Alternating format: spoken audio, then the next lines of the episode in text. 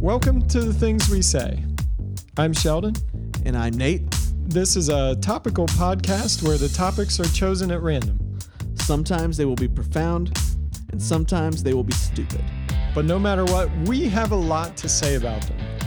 We are known for the things we do. We become the things we think. We live the things we believe. These are the things we say.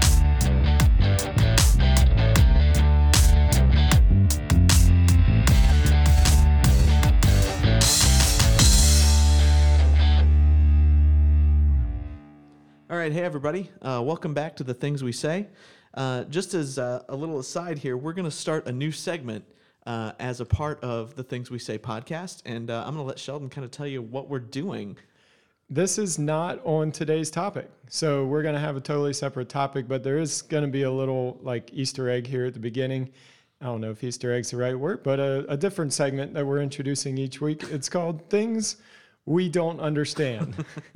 so so me and Nate run into these things in our lives that we're like, man, I just do not understand this. Um, so one of those this week, I was recounting the first time that I watched a horse race, and I obviously do not understand horse racing, and to this day, this is my only experience with a horse race of any kind um, because it was so terrible. So, so open that up. When you say I don't understand horse racing, what I, is it you don't I literally did not understand what I was signing up for. So my wife is uh, a big like 4-H person, so she knows horses, she knows animals. She Yeah. grew up on a farm. I grew up around farms, but um, that's different than horse racing. And so she she knew about more about horse racing than I did, and kind of assumed that I knew what was happening when the Kentucky Derby was going to be on. Okay. So I had heard that the Kentucky Derby was going to be on this particular weekend. I think it's on a Saturday. And so I was like, oh, okay, we'll block out some time. We'll watch the Kentucky Derby.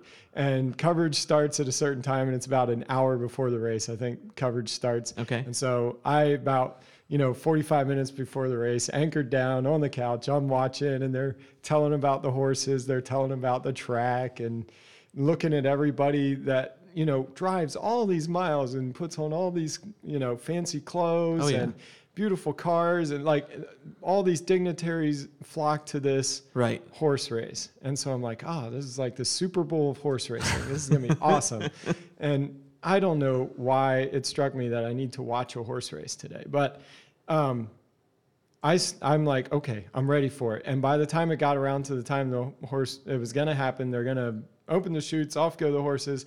And I'm like, yeah, here we go.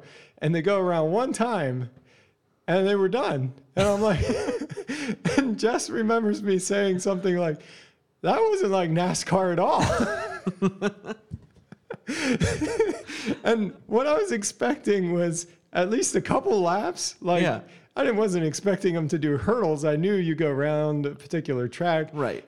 I wasn't sure whether or not like how it was gonna be at the finish line or like how many laps you would go. I didn't have any frame of reference. I just assumed it was more than one lap around.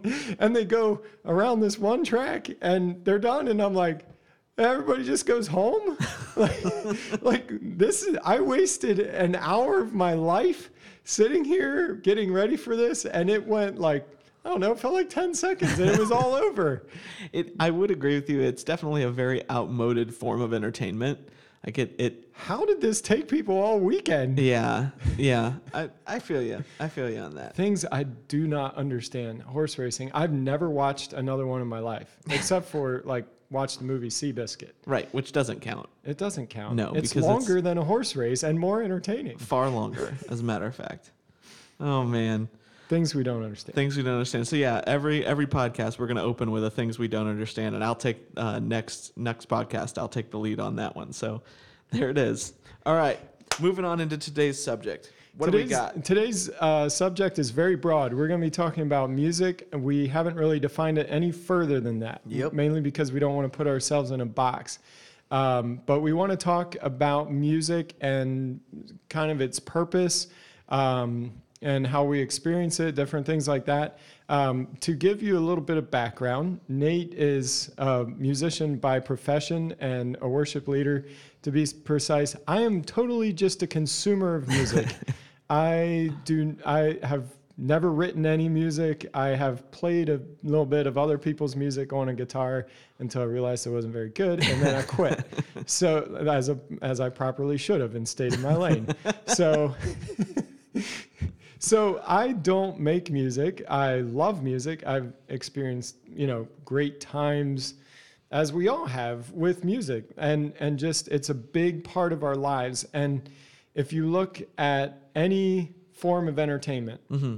uh, it has a score if it's a, if it's a movie it has background music Right. if you're at an event even in church you're sitting there before things start there's some sort of music playing Right. in the room um, a lot of corporate events any anytime there's an event there's music Right.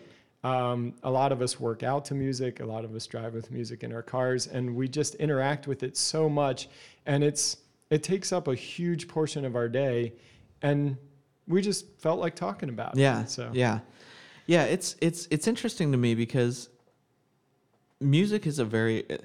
I think one of the common ground things about music is it's something that everyone can experience, and and everyone experiences diff, is, experiences it differently, but it's overwhelmingly positive. Um, you know, I remember a couple of years ago the. Uh, it would have been what 20, 2014 uh, the beach boys played at our local fair and we went to that because i always loved the beach boys i mean obviously if anyone knows any of the beach boys thing you know it's barely the beach boys now. It's basically like a beach boys cover band with mike love in it and that's it uh, which is kind of sad. But anyway but it was still fun. Like the music was fun. And i'm looking around and i'm like there's people there in their 70s there's people there that are you know just barely in grade school and everything in between. And all of these people are for different reasons thrilled with the experience they're having and just having a good time. And and while I've had that experience in a lot of other places and I would say more intensely in other environments one of them that you happen to be at actually. Coldplay. yes Coldplay. Um, that one was the most profound to me because it was so far reaching you you had people who you know have memories of sitting in a car with a girl or guy, you know, listening to this particular Beach Boys song, you know, as we typically that Wonder Years style make out point kind of kind of vibe, you know, and then you've got you know people who were actually surfers or people who like we did. We started listening to it when we would go wakeboarding all the time. We started listening to the Beach Boys a ton. That was just kind of the thing. So thinking about all these distinct memories that people have, but it hinges still on this one thing. I mean, you can hear the one song on the radio, have 45 people listen to it, and you're going to have 45 completely different reactions, but it's always going to be emotional. It's always going to be some kind of visceral reaction, whether it's love or hate. Do you feel like music and emotion are tied together in an inseparable way? Like, yes. Yes. Can music be completely cerebral, or is there always um, an emotional response to it? I and have- is like the purely cerebral Yeah. experience of music missing a lot? I- think it. I think it's missing a lot in that I've I have heard people play piano. So say somebody who's who's trained classically trained on piano and they've played for years, you know, 10, 20, 15 years. Well, I don't want to put 15 at the end of that, but whatever. But anyway, 10, 20, 30 years, let's go with that. And they technically know exactly what they're doing. They can sight read a piece of music. They can tell you all the all the modes and all the scales and they can describe to you mathematically how it all fits together. But they can't emote through it. It's just it's just the notes on a page with no emotion behind it and you hear it in the way they play. It doesn't affect people. It doesn't stir people. It doesn't move people at all. It's just for lack of a better word, it's just math. And I'm Yeah. sorry for you math nerds out there that are insulted by the fact that I would put a negative connotation on math, but math is pointless unless you want to teach it. So there Well, you it's go. pointless in the realm of emotion. yes. and and so like I've been to piano recitals. I don't know that anyone has stirred me at Yeah. a piano recital, but I've heard people play the piano in a way that stirred an emotion. exactly. So Exactly. there is a there is a difference there, and um, I don't know. Let's talk a little bit more about the emotion behind music because um, we were at the same Coldplay concert. And one of the things that I found so interesting about Coldplay in general is like you said, the diverse age range, Yeah. um, ethnicity background. I was surprised at everything. that Like, actually at the age the age range Yeah. that was there. And there was like little kids in front of me that could not have been more than middle school age, and then people behind me that were like older, Yeah. and, and that were much older than me, Right. And I was like, wow, these people are all into it. And one of the unique things about that concert was that they had the light up wristbands Mm-hmm. on, so you could see someone across an arena dancing Yeah. to the music. Yeah. And it really kind of gave you an emotional connection with other people in the room Right. in a weird way that I hadn't experienced except in church. Right. And I would have chalked that up to a spiritual experience, saying, like, we're here worshiping the same God. He's stirring our hearts. And that's why I feel that connection with other people in the room. But this was happening in a totally, you know, secular experience. It's not Right. it's not sacred in any way, but there was that vibe that was happening Right. where you're like, I Well, and I, and some would say this is sacrilegious that I'm even going to say it, but you and I have actually talked about it a little bit. I believe there is something innately spiritual and even innately sacred about music itself. Yeah. There is something about being able to create in that realm that is. I can't even say it's distinctly human because you have, you know, birds, songbirds, different things that that emulate what we think of as music. But it's there's just there is something innately spiritual about it. There there just is. And even if it's a horrible nickelback song like there's still there's still some innate spirituality to the creative aspect and the experiential aspect of music. Um, and i think that's because spirituality and emotion are so closely tied.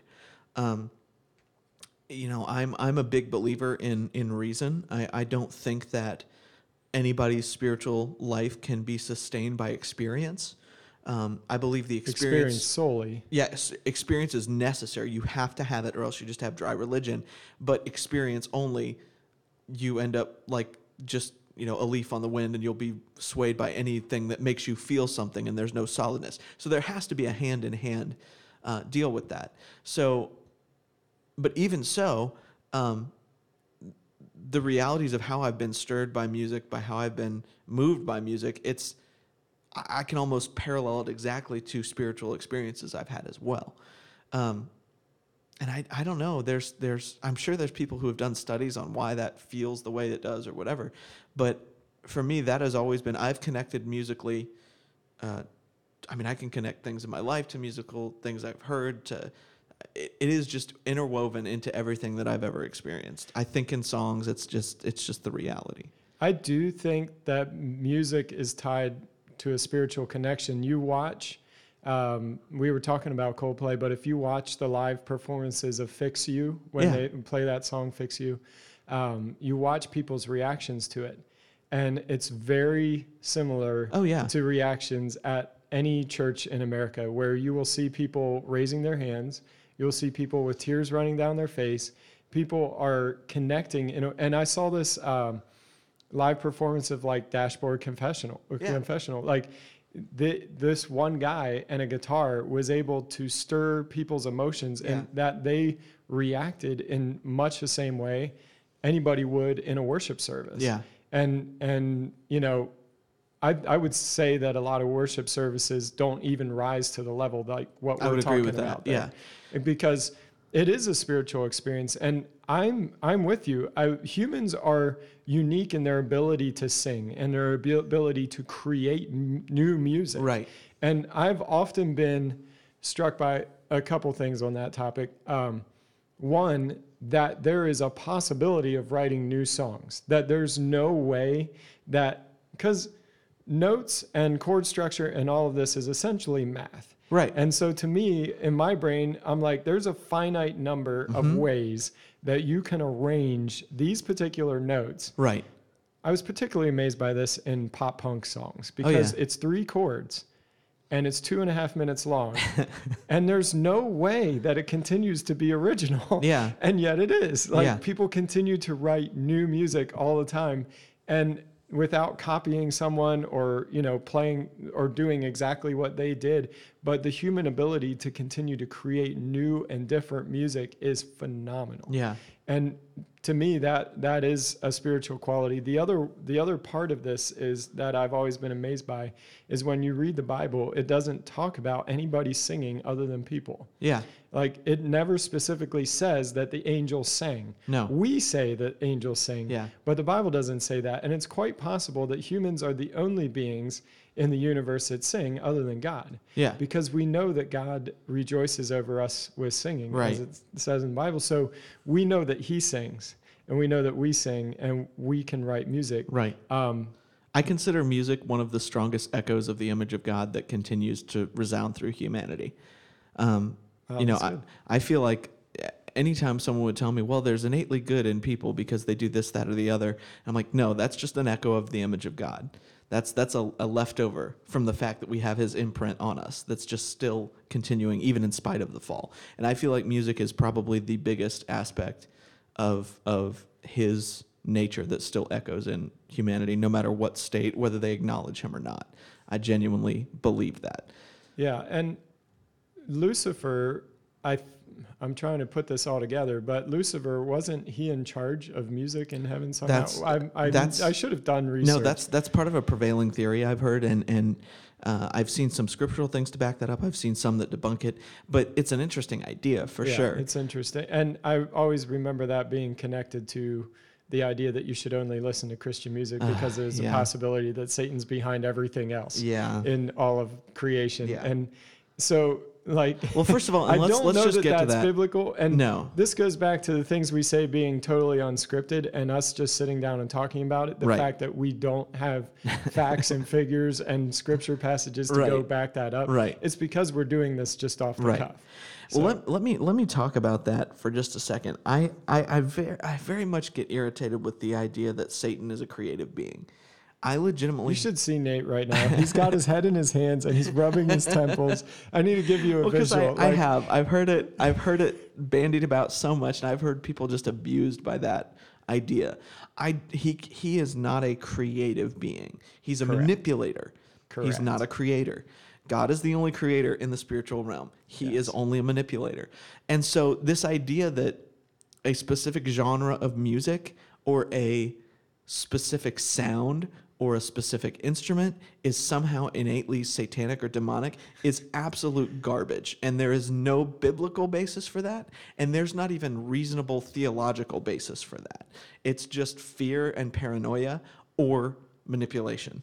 Uh, of people Yeah. trying to trying to negate something that they don't want to have to deal with, and so they just punt by saying, uh, "Satan created that, and you can't glorify God with something Satan created." Bull. He does not create; he manipulates. So let's just establish that right off the bat. Satan prowls around like a roaring lion. Yes. He's not a roaring lion. No. He's very good at taking something that God created and misusing it right. and and twisting it, but he is not a creator. Like you No. said, that creative ability is is an echo of the of the Lord's image himself. Yeah, yeah. Yeah. So let's just get that out of the way right off the bat. Um, I do think, however, I was just having a discussion with somebody recently who was talking about um, metal music, um, and and specifically like the death metal kind of vibe and all that. Um, just the real, you know, the real heavy, dark stuff. And he was talking about it in specifics of a worship environment. He said, "I would love to be in a place." Where you could go from doing a black gospel praise chorus and then immediately transition into something that is essentially death metal in its sound and continue to worship to that. And I'm like, I don't really think that's necessarily possible. For ninety nine percent of us, yes, it would the, not work. The the the diversity in a in an environment that you would need to make that happen is not possible to to meet on a consistent basis. I mean, it's just not. It's just not possible. That is that is a flaw of humanity that would just. I would be interested to see it. Um, but I, I do think though that congregational music is a reflection of that particular Exactly. congregation because it your your each congregation is going to have their own Exactly. sound, their own blend of people, and when Exactly. you put all those people in one room, there's a particular flavor that's going to come out. And Right. like it's not that one would be any better than the other, but if there was say a whole church full of people that used to be in death metal and that's what they want to worship to, Right. hey, Have Well, and it, it's man. it's really interesting because a lot of Christian metal bands have some of the most theologically deep lyrics that you will ever see, but you can't understand them because they're barking most of them. You know, through throughout However, most I of it. have not enjoyed myself at a show like I did at a Devil Wears Prada show. oh my goodness! If you want that, that was a Warped Tour. I Yeah. went to Warped Tour, and, and uh, it was Anberlin was doing their finale, and they were. It was the last time they were going to be on Warped Tour, so I Yeah. went to see them. And Devil Wears Prada was amazing. I loved every minute of it. Well, and you know, one of the things that we did talk about though when when we talked about that is, I said the one thing I struggle with with the whole metal death metal genre, I feel like it's a it's a wonderful evangelistic tool, but because of the lifestyle that goes along with that, the lifestyle is so much about emptiness and about loss and about depression, about depravity. It's like, and so being able to maintain emotionally what happens in that music but with positivity is really really difficult.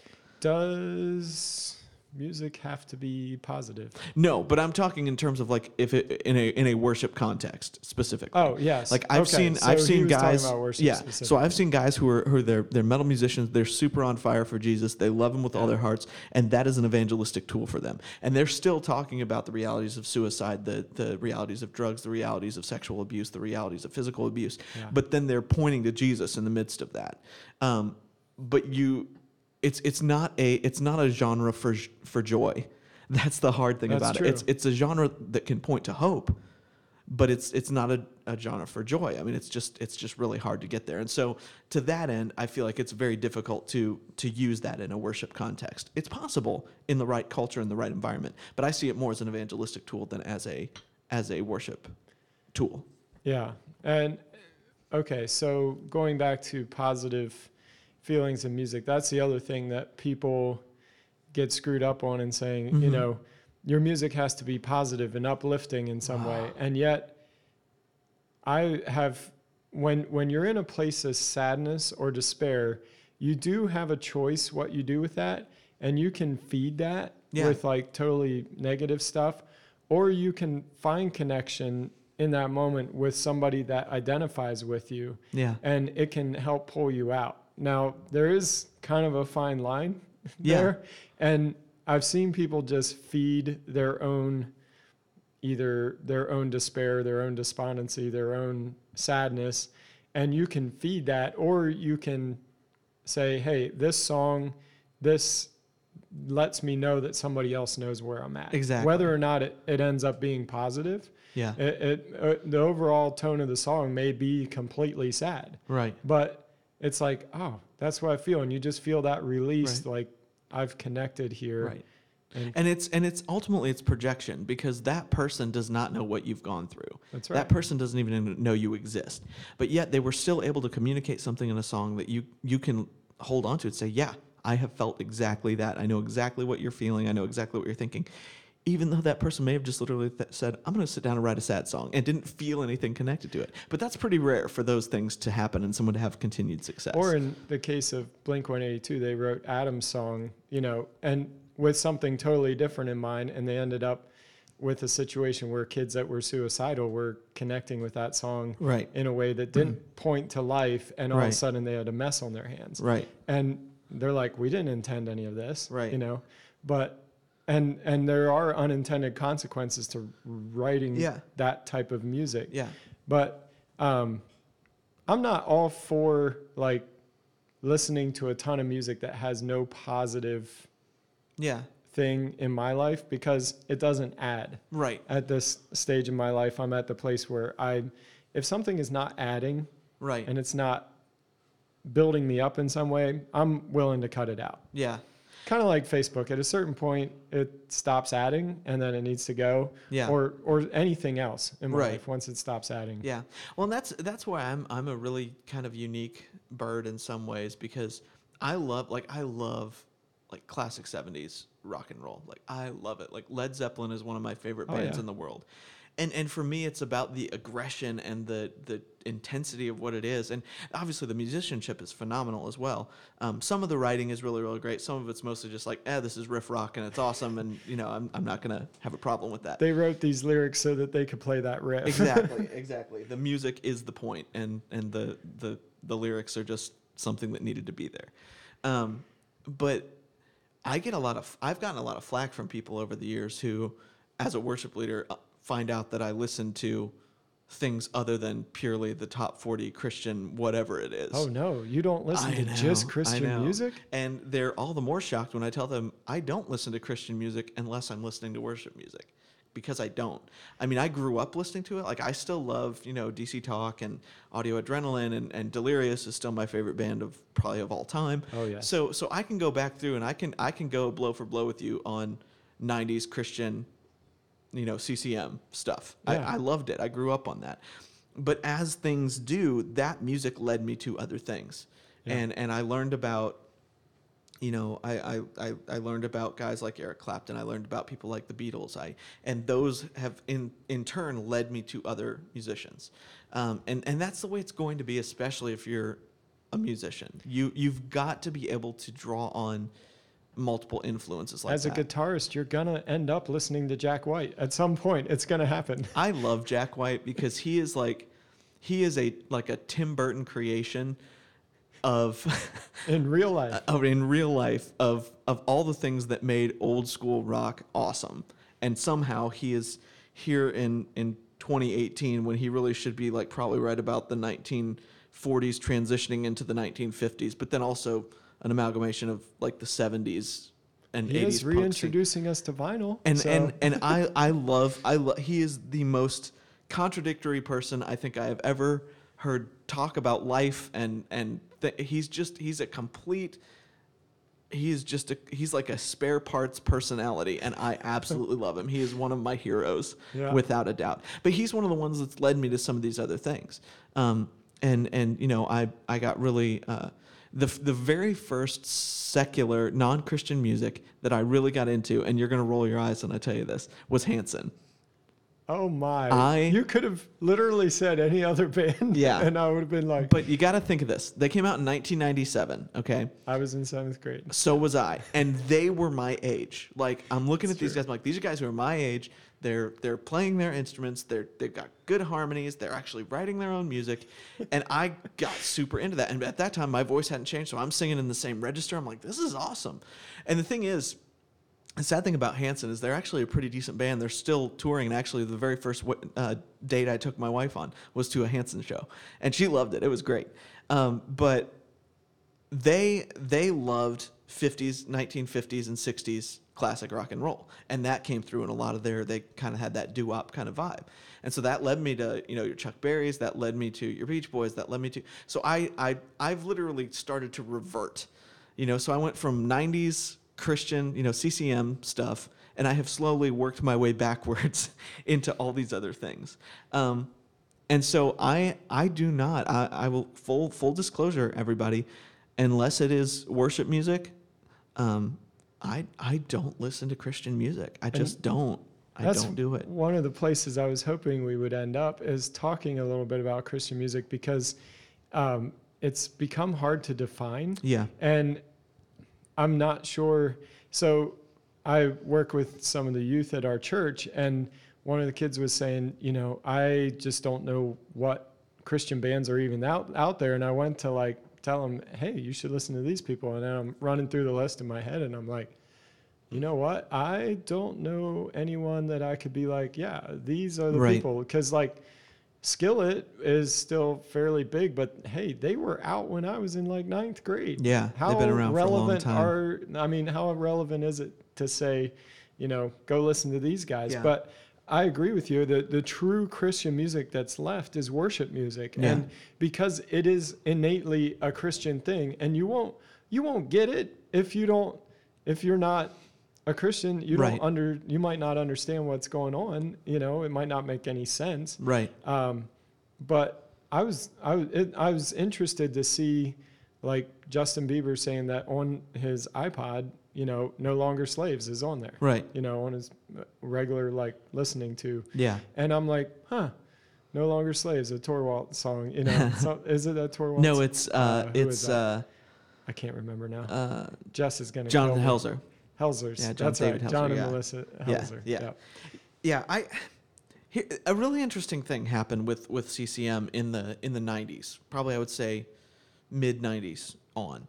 Um, and it's really gotten bad now. It's it's far worse than it was then, but CCM was born so CCM for those of you who don't know stands for contemporary Christian music. It's it is its own industry separate Yes. from everything else. You get Dove Awards instead of Grammys Yes. uh, for that. So anyway, uh, although there are CCM artists that have won double, double or Grammys as well, you know, DC Talk was one of the My first that won a Grammy.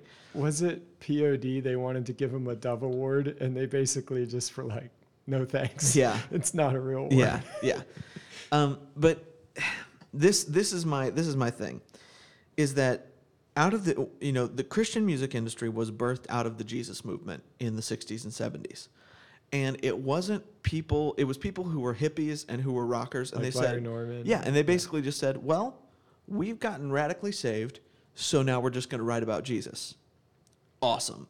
That is great. I got no problem with that because they still wrote about real things. They still Yeah. wrote about real life stuff, real issues they were dealing with, and and they also wrote about Jesus. They weren't looking to create a Christian music industry. And a lot of those guys, uh, the the mainstream Christian church at the time, their those guys' political beliefs were like Yeah. in direct opposition, Yeah. and, and And- they got in trouble Right. for some of that stuff. and and the church basically took a hard no on on the Jesus music era. I mean, Yeah. there were some that were like kind of saw where the trend was going, like, yeah, we'll we'll tap into this. But for the most part, the church gave that a hard no, um, and it took until pretty much the 80s for that to start to become an acceptable thing uh, within the church. So into the 80s, you started seeing still unique people. I mean, Michael W. Smith was a unique dude. Uh, Amy Grant was Keith very, Green. yeah, these things that were, were widely pretty incredible, but birthed out of that kind of Depending how you categorize Stryper. Yeah, well, they were they were their own thing, but yeah, I don't want to I don't want to go there. But what what started to happen in the '90s was That's this: not CC. it went from CCM was just people who happened to write about Jesus, and they created an industry around that. Um, but then it started to transition into what are alternatives we can give our teenagers to the music that's popular.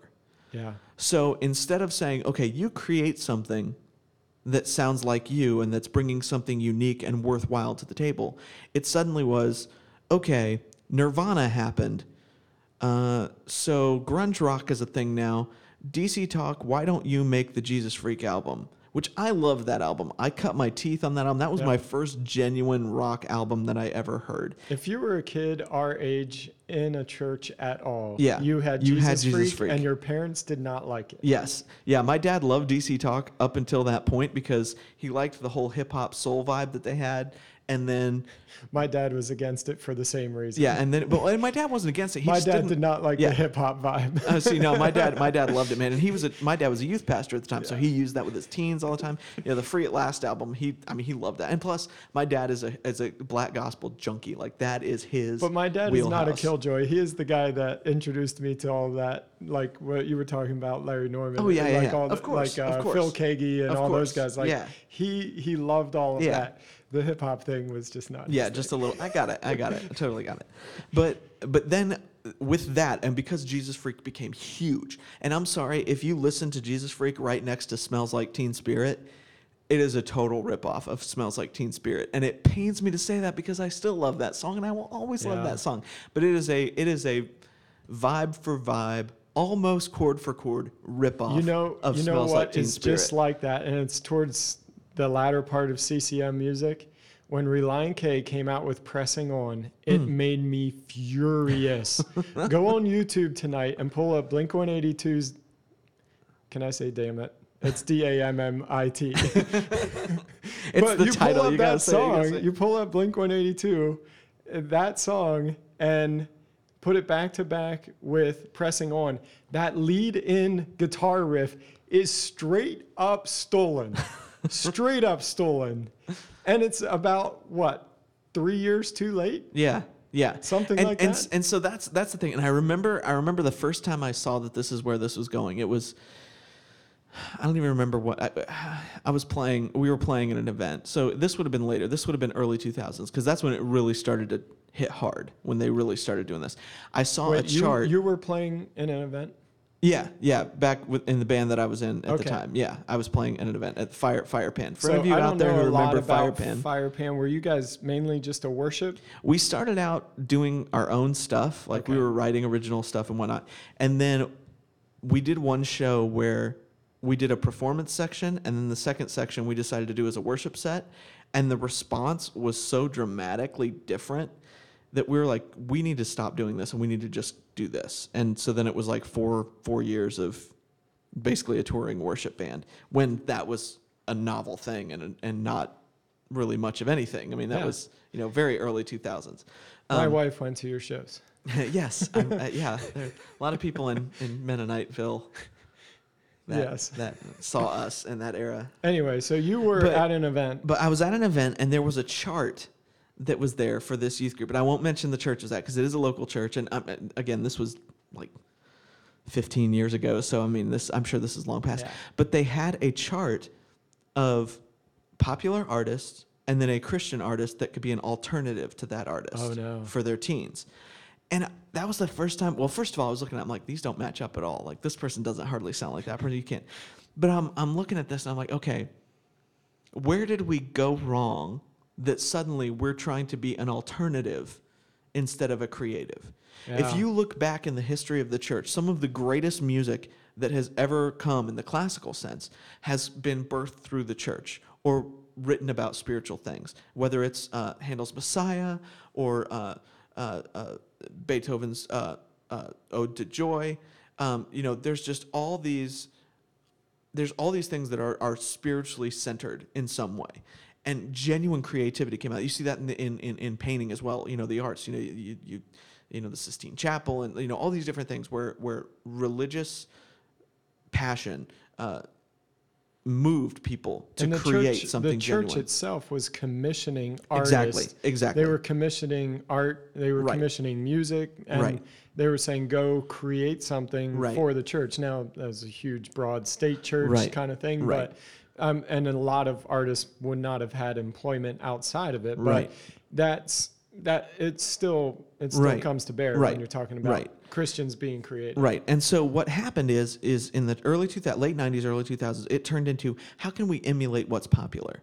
So, you know, Katy Perry comes out with something that's totally fresh and new and all of a sudden you hear all of the the the CCM gals trying to emulate Katy Perry's sound. Justin Bieber came out, same thing happens. And so you you you have sacrificed the creative element in favor of the popular element. And CCM in my opinion, now let me be very clear here. I still have a ton of respect for those who write CCM Yeah. who actually create the lyric and and musical content. What I have a problem with is the industry itself, the producers and the executives who look at current put their put their finger on the pulse of current pop culture and say, okay, we're going to convert you into this type of sound. Um, I, I remember Lincoln Brewster came out with an album, and I've always liked Lincoln Brewster live. He's a phenomenal guitar player. Um, He is but a- by himself. He's a very guitar, Yeah. good guitar player. yeah. Yeah. But I remember hearing one of his albums and I was late, you know, tune for tune. I'm like, oh, that sounds like this John Mayer song, and that sounds like this John Mayer song. And it's like, Oh. hey, you're a good guitar player. John Mayer's a good guitar player. Let's make you like John Mayer. Let's produce you like we would John Mayer. And and and it is. It's it literally became analytics, basically looking at what was popular, saying what made that song popular. Okay, let's do that. Um, as opposed to genuinely creating something.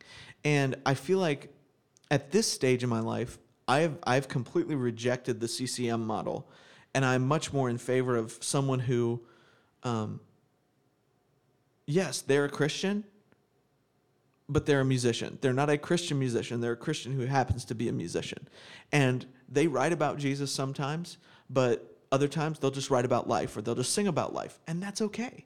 Have you? I, and I find this interesting. Um, I love Need to Breathe, but Need to Breathe is a band that has kind of created a sound all their own. Yeah. And they love creating something brand new, and they've toured on really big tours. um, and have done some of their own tours and all that kind of thing. So they, I mean, they're by themselves, they're a good band. Yeah. One of the things that doesn't necessarily check the box of Christian music is they don't say Jesus, Jesus, God, God. right. You know, the, and and one of the things that bothered me about the mid '90s CCM was that you had to present the gospel message. Like your your music had to be a vehicle for the gospel, and it had to be markedly so, or it was out. Right. You couldn't write like that's one of the things that got Sixpence None the Richer in trouble. It's one of the things that got like uh, POD in trouble. Switchfoot. And when I say in trouble, like some of you that don't know CCM, you don't know what it was like Yeah. in these churches at the time. Yeah. Like Sixpence None the Richer was a Christian band. They wrote Kiss Me, and all of a sudden, like it's huge on all the charts. Right. And the Christian music industry didn't own any of that. Right. And they're like, yep, we're good. Yeah. We're not playing it on our station Yep. or any of that, you know. And, and I'm like, ah, it's just talking about kissing someone. Yeah. And it because it was not, they weren't preaching the specific Right. gospel message. And the same thing with POD. They were phenomenal Christians. Right. And they went they went on tour with like Limp Bizkit and Yeah. Korn. Played and, Ozzfest and Okay, all this yeah, stuff. Yeah. And POD is a unique study for me because I love this. Everybody in Christendom loved the fact that Brian Welch became a Christian. And they're like, oh, a huge, you know, rocker from Korn became a Christian. How did you think that happened? he toured with POD. There is pictures of POD before their before going out on stage, all circling up, praying over one another before Mm-hmm. they go out there. They lived the life of a Christian in the middle of everybody Right. else and were just fine doing it and rocked the crowd just as hard as Right. any of the other acts Right. on the stage and did a phenomenal job. Right. To me, that's being a Christian witness. That's being salt and light. You are finally in the world doing Right. what a Christian ought to be doing. And magically, other people become Christians. Right. How did that happen without you preaching the gospel through all of your songs and saying God and Jesus in every line? How did that happen? Yeah. Well, and that's and that's the thing that stood out to me that made me finally realize that there was something wrong with the idea of a Christian music industry. Um, Yeah. Again, outside of worship music, I feel like worship is its own thing, and and it's okay for. I'm not saying it's sinful or wrong, but I don't have a problem with creating a Christian music industry around the idea of worship. I don't have a problem with that because that is something that is unique to the church. Yeah. It's But- uniquely Christian. the thing I the thing I realized I, I I was like, well, okay, if it's so important for us to have a Christian music industry, why don't we have a Christian version of the NFL where you can only play football in this league if you're a Christian and have very cheesy biblically based team names? Why isn't there a Christian version of the NBA where Christians play in that? And again, same same vibe and we're always going to have Oh, wow. gospel presentations. Like there is literally no other work that I know of. Well, in where- the 90s, we tried to have Christian clothing. That Oh, was yeah. so funny. Yeah. Those were memes before memes. Oh, it was so bad. Yeah. Yeah, the but WWJD thing was close. Like yeah, I still that. I still don't know what that is. I I've never looked into how that thing really yeah, how that really started. Oh, I know what it means. I mean, yeah, obviously came I, from the book by Charles Sheldon. is that where it started? Yeah. Okay, I had no idea. They, they then that's the thing. They were just bracelets, and everybody knew what they meant, and everybody wore them. And if you saw your favorite sports figure wearing, it, like oh, they're Christian too, because they wore a WWJD bracelet, even though they were just massively popular, and everybody wore them for a good long while. Um, but but that's the thing is when I realized there's no other industry where you've created something that is specifically uniquely Christian in its base. And I looked at that, and, and of course, knowing the details more so of the Christian music industry, and I've realized that it's it's a, a largely a sham in a lot of ways. A lot of people who are in CCM as artists are people who couldn't make it in mainstream and so they switched over and they started doing Christian music. And the thing is, you know, alcoholism and drug use are just as pervasive in CCM as they are uh, maybe more so as they are in in regular music industry. But again, it's it says the right things and again goes right to what we're doing with the things we say. It says all the right things regardless of what it does, and so we're okay with it. Um, Yeah. Where I would far rather have a guy who's working out his salvation, and yeah, maybe he swears occasionally in some of the lyrics he writes because that's where he's at in that moment in life. I would far rather have that than have somebody who's telling me how everything comes up, you know, puppies and roses and unicorn farts and and and is all the time drowning in depression and just denies it or or dealing with drug use and just won't even talk about it. Won't I I, I get very worked up about the disingenuous nature of it. And to pull that back in, that is what we're doing on the things we say. One of the things that we talked about at the very beginning is that is much more important. We talked about this in the opening segment. It is much more important who I am, what what I believe, what I actually do Yeah. than what I say. And Right. I can say Jesus, God, Jesus, all that. And Yeah. all of a sudden my life isn't reflecting that. What's it worth? Right. And and there will be those on that day that say, you know, Lord, Lord, didn't we prophesy in your name? Didn't we cast, you know? And he'll say, I never knew you. Yeah. The whole point is, who do you know? Who do you live like? Who do you who do you reflect? Right. You know, is what you say you believe really real? And yeah, what's the point in being fake? Well, this band checks all the boxes. Right. They're they're wonderful because they check all the boxes. And they're being fake. Do you not care? Right. Do you care that they're being fake at all? And and even so, now now we're judging the music we listen to based on the lifestyle of the person that wrote it. Yeah. Okay, this is going to get me into another thing. I don't I don't like how we define Christian music and that is we say we say this is this person is a Christian artist and this person is not. Yeah. Are you judging their salvation? We don't do this in any other category. I don't hire a plumber based on this. I don't Right. I don't hire I don't do anything else in my life, you know, take my car to a Christian mechanic. Like Right.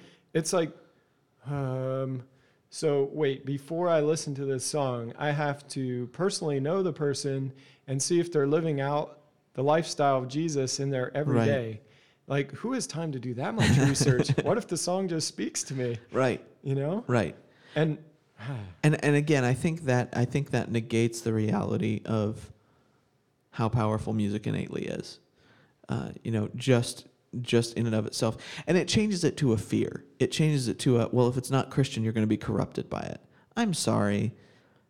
No, like no, that's not how it works. You you don't have total corruption because you listen to that one Led Zeppelin that one time, or you listen to that one Harry Connick Jr. song instead of listening to, you know, I don't know, the Imperials back in the day. does it have the power to corrupt you? Yes. Yes, but I think, it does. I think I think diving into uh, once again, music is a reflection of where your heart is at, hmm but it can feed different areas. Like Yeah. you can choose to feed the good dog or the bad dog in, in your heart and in your mind. Like Yeah, absolutely. it, you can choose that, and music can be a part of that, but it's a reflection too of your heart Yeah. and where you're at. It's not necessarily, in my mind, that the music is in and of itself gonna corrupt you no, just because and, you and, listen and to the reality of it is something is only has a corrupting effect if it's sin.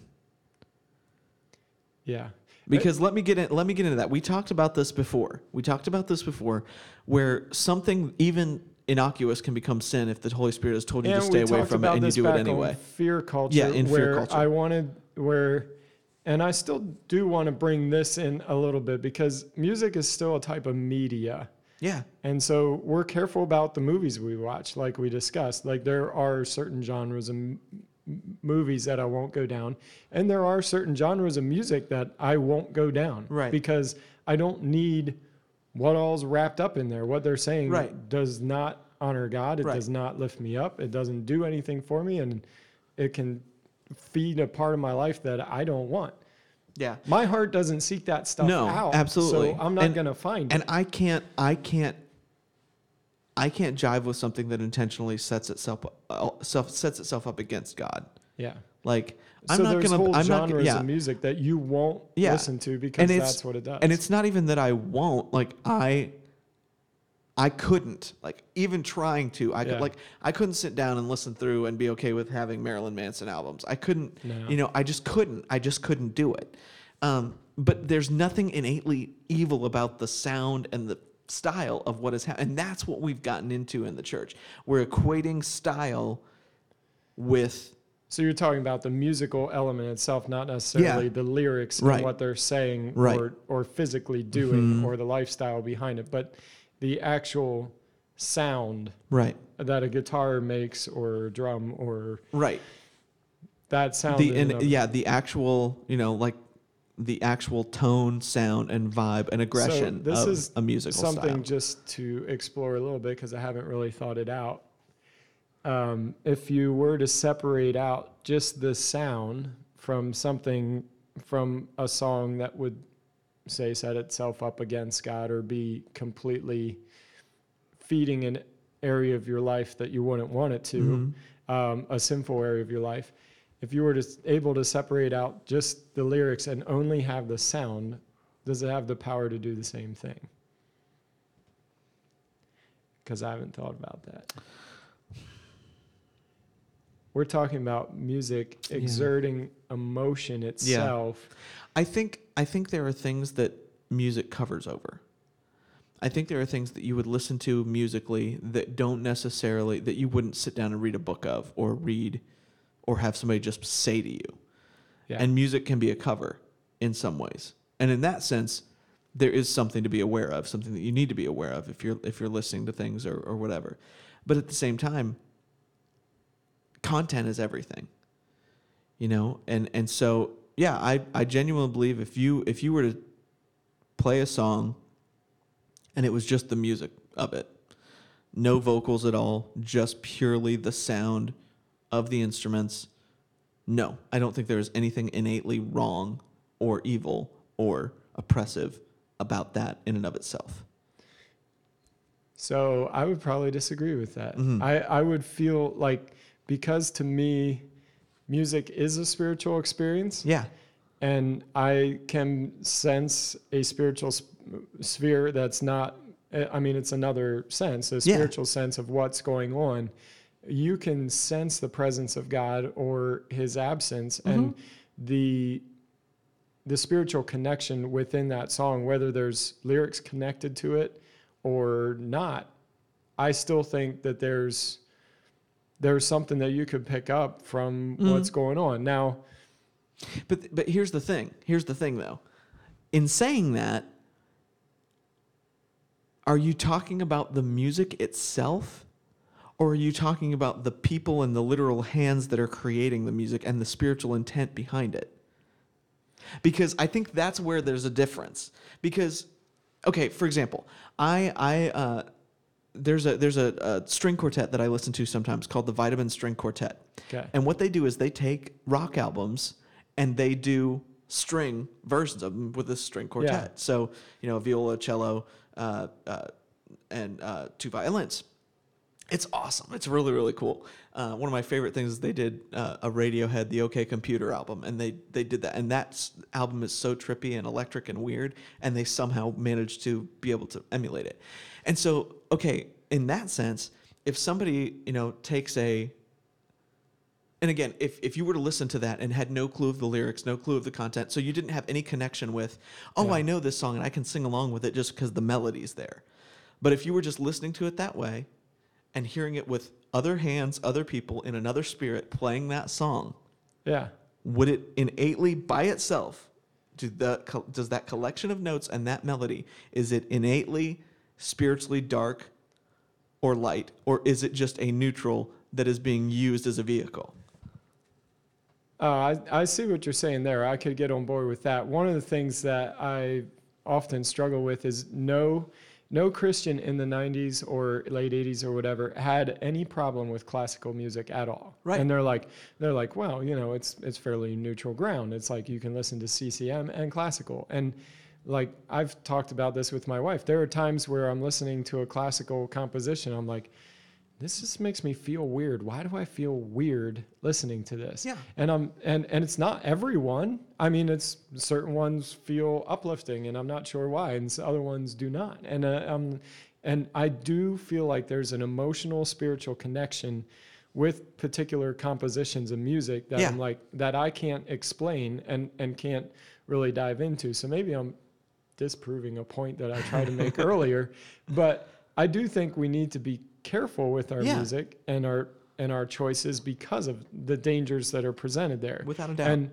I am concerned when I see kids diving into music that contains a lot of coarse language, a lot of dark subject matter, and it's teaching them things that they should not otherwise know. Yeah. And like ruining a type of innocence and, Mhm. and a way of experiencing the world that they're not going to get a chance to experience now because they know things, they've heard things, they've seen things in their mind because of this music that is now beginning to change their personality and, Yeah. and feed a part of them.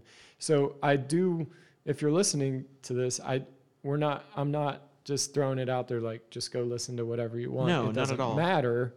But yeah, we're talking think- about becoming creative without the need to Right. have to check all the boxes. Right. And I and I think that the reality of that is that that comes down to that comes down to reality of of relationship with the Holy Spirit and and the combination of the Holy Spirit and conscience. Because because here's the thing. I, Now, am I gonna I am I gonna run around and tell people that that particular classical music composition is bad for them too? No. no, No. I'm never gonna do that. No. That would sound and so again, there idiotic. there are some things content wise that are without a doubt if you even just lay it up against the bible that are without a doubt problematic and Yeah. you cannot say this is okay for me to participate in Sorry, just did I I ruin your thought? You were talking about connection with the Holy Spirit. no no no and and so so those things aside there's just the reality of that that balance between conscience and the and the connection with the Holy Spirit that you have a relationship with the Holy Spirit of him basically saying, okay, I just feel like, or you're you're in your in your spirit man feeling that there's just something innately wrong with this, and I need to I need to set it aside. And the reality of it is, we know what those things are. It's not rocket science. It's not like we're waiting for something and we're not getting the revelation we need. Like we know those things. We may fight them, we may deny them, we may lie to our parents or to our spouses and say, "No, this doesn't affect me or this isn't a problem." But we know. And so you know what leads you down those yeah, paths. we absolutely know. And so this uh, this idea that we're somehow to, somehow going to be deceived into now we can become numb to it if we reject it long enough. But this idea that we're going to somehow slip something in and it's like people who think they're going to lose their salvation, you know, without realizing it, without intentionally walking away from it. Oh man, I accidentally lost my salvation Yeah, today. yeah, what that, happened? yeah, that's not a thing. Like that is not a thing. And and this is the same kind of thing, whether it's entertainment choices or, um, you know, I thought that was really good. You know, Pastor Andrew today saying that you know if you doubt, if you have any doubt, if you're not sure about something, just don't. Don't do it. Don't even mess with the the possibilities. And I love that. That's a great. That's great advice. Aside from the Holy Spirit, that's just good, solid advice. If you have any this thing of, might uh, lead me down the wrong track. Yeah. Well, don't do it. right and so so i hate the idea that we somehow have to police particular genres or styles or sounds in order to somehow save people from i don't know sinning or being caught up or being dragged to hell by Musical guitars. demons. Yeah, It- it- that's what I have a problem with. And and so when I look at music, I, I think of it as yes, there's an innately spiritual component, and it connects with us spiritually in some way. But to demonize an entire sound, an entire genre, or any of that based on those superficial things, you know, I have I have no problem with somebody saying the lyrics in this are not God honoring. They're really horrendous. They're they're misogynistic. They're about abuse to women. Like like Yeah. don't even get me started on current hip hop culture. Like you know, and looking at that saying this is just wrong. Like this is not okay. These these things being said about a person or about anybody. Yes. But is there anything innately wrong with hip hop music? Is there anything innately wrong with the beats and the vibe? And no, there's not. Yeah. And so that idea that a genre can be judged by the horrendous lyrical content of one person, I, it just it's not it, it it's intellectually dishonest to and me. it creates fear. That's another thing Yes. that I want to make sure we pull out. One of the basis for, for all of this, even creating a separate CCM music industry, is the fear yeah, that's involved with like, oh man, like there's so much to be afraid of in the world, and we need to cloister Yeah. ourselves in this Christian bubble and make sure nothing punctures Right. that bubble. And Right. we're gonna hide out in here while the rest of the world passes us by like Right. a nuclear holocaust. And it's like, uh, guys, it's not what's going on. You're really living in a lot of fear, and we want to get fear out of our lives. Like, Right. This is not going to kill you. Right. Like you. Well, and and it can be in the world and not of it. Right, Exactly. And I want to go back to like that POD example. Like, and who knows where they're at right now? I don't know where POD's at, what they're no, doing. they're still but they're still definitely walking with but- Jesus. Uh, ironically enough, our uh, our current uh, district superintendent actually has a relationship with uh, the uh, the lead singer of POD. They're they're close friends. that's awesome. yeah, So, and I'm glad we used that example because I I loved that they were in that industry that everybody said was evil and that they should have no part in and they they should not tour with these people and blah blah blah. And here they are. That's where we should be. As Christians, that's where we should be. We should be creating our own stuff that allows us on the same stage with everybody Right. else. And why wouldn't we want to do that? yeah, I mean, you might not check all the boxes that gets you signed up for a Christian label, but so what? right. And this is this is the thing that I innately, not innately, at the base of it, this is what bothers me about the Christian music industry, is it's not Christian, it's industry. The only reason it's Christian is because there's a built-in audience, and they know they don't have to produce the same kind of quality because they have that built-in audience. And let's be honest, it's just like the Christian mu- movie industry. I have Yeah. the only Christian movie I've ever seen that was worth its salt from end to end was The Passion of the Christ. And that was a pet project. That was a straight up Hollywood type production that somebody just spent a ton of money on and they wanted to do. And they were willing to go all the way with it in terms of the violence, in terms of they weren't trying to make a family friendly movie. They were just going to make it what it was. They didn't pull any punches, And- and, they and just created something for the sake of of creating Right. it. And and Mel Gibson said that he felt like he had to do this. Yeah, like it was it was, compulsion. He had to do it. Yeah, And and the Christian music industry is no longer that. I think there was a time when it was, but the industry as a whole, that is not what it is anymore. It is producing a product that has a built-in audience that reduces the ability, or the uh, I'm sorry, uh, removes a lot of the need to try. And again, that has not always been the case. Um, and again, I'm not taking a swipe at actual creators in the CCM Yeah. market in, in terms of writers, in terms of, of that kind of thing. But as far as the industry itself, the executive, what exists, it is it is not it is not Christian. It is it just has that label in order to get Christians to buy it. But the, the music industry as a whole is so brutal. Yeah. I mean, Oh, as a oh, whole, man, is so yeah. brutal. And it's such a, a toxic environment in some ways that, like, finding a way to survive and creating a niche. I mean, I applaud people for, Well, and that's you know, finding a way to survive and continue to make that's what the they want to beauty make. of of the internet and the beauty of things like YouTube and and the advent of recording technology that's available on computers. The fact that we're doing this right now is it has it is taking the power back from those industries yeah. in ways that those industries never should have had, but they grew So you into say something. that SoundCloud rappers have a purpose. Yes. yes. They're part of the resistance. Hallelujah. But that's the thing I love is is the music industry as a whole is dying in terms of its necessity. And they don't realize it. They're fighting it. They're doing everything they can to negate that. And the Christian music industry is about five to 10 years behind in realizing that.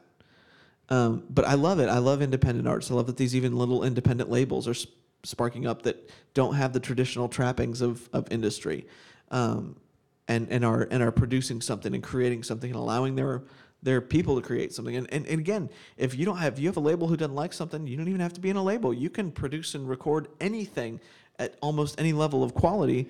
And like the even some really good Christian bands that couldn't get traction anymore, like Disciple wasn't signed to anybody. They kind of like left Yeah. their label and did a totally crowd-funded album. Yep. And and they totally crowd-funded the entire thing so they can make whatever sound they wanted, Yep. produce the music that their people wanted to listen to, and they went out and made great music. Yeah. And I was like, wow, this is one of their best albums ever because it was crowdfunded. It didn't. Ha- it wasn't beholden to any trappings. structure. And that's and that's my problem with the music industry in general. Yeah. Um, so just just so y'all know, I don't only take these swipes at the Christian music industry.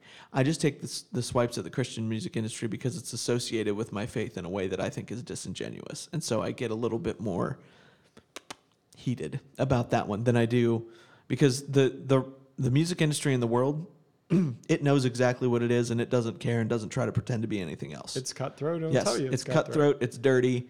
It's yeah. It's it's all about the money, and they will admit it to your face without a problem.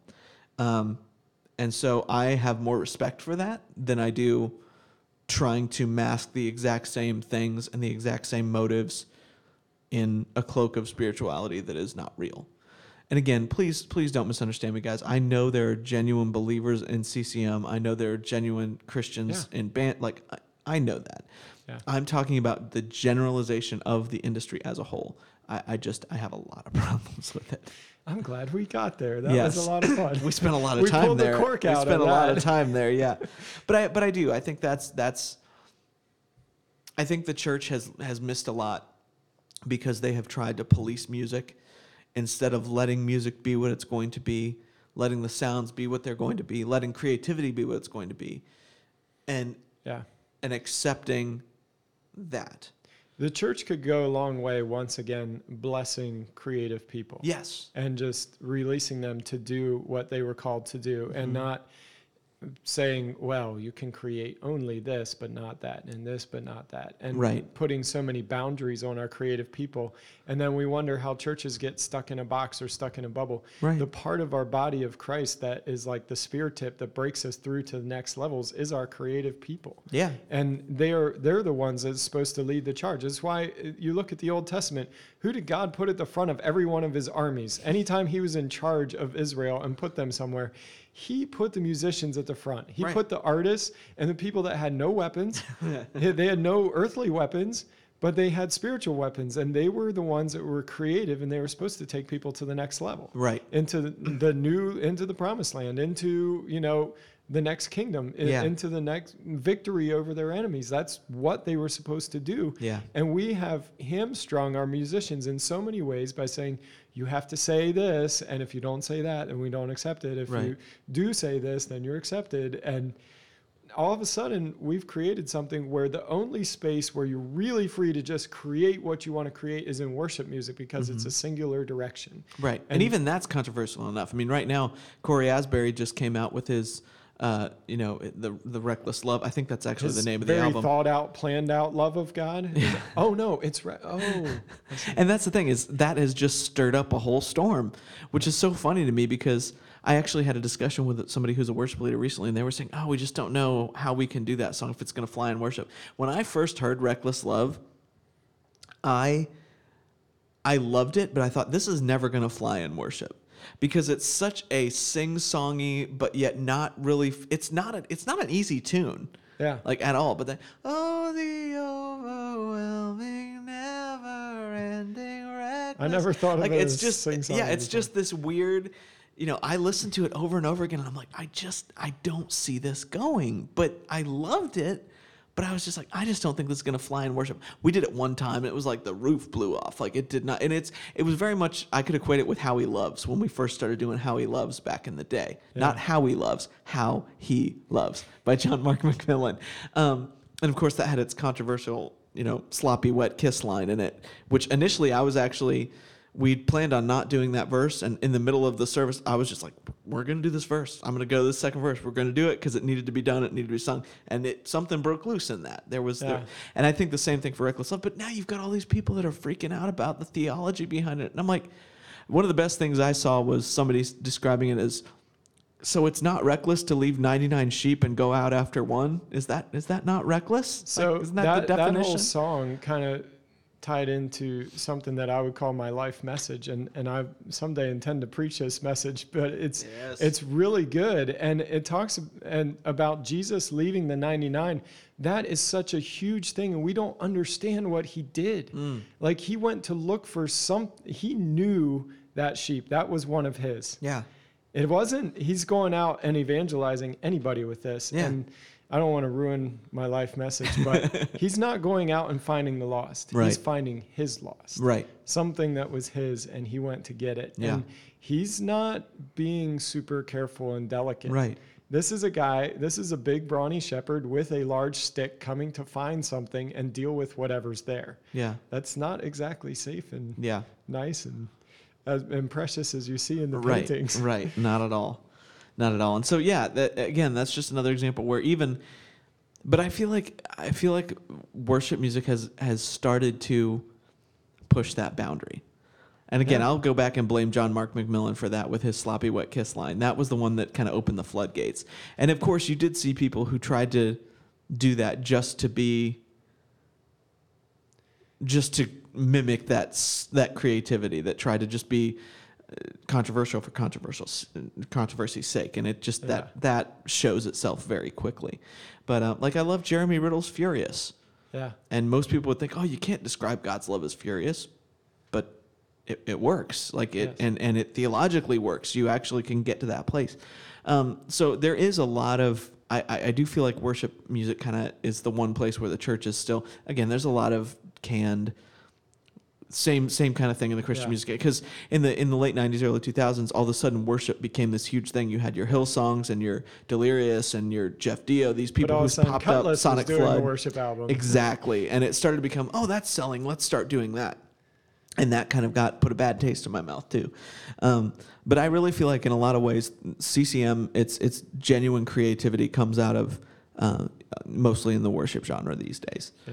And it's mostly the underground guys like your John Mark McMillans or, um, you know, I I have a ton of respect for Jesus culture and I love them to death and I've you know had interactions with people there, but for the most part I feel like they're kind of your they're kind of your middleman worship. You know, they bring other people's stuff in and they do and they have their own unique sound that's very much them, but I don't think of them as high creators uh, by any means. Um, I think a lot of the Bethel people are much more in that realm.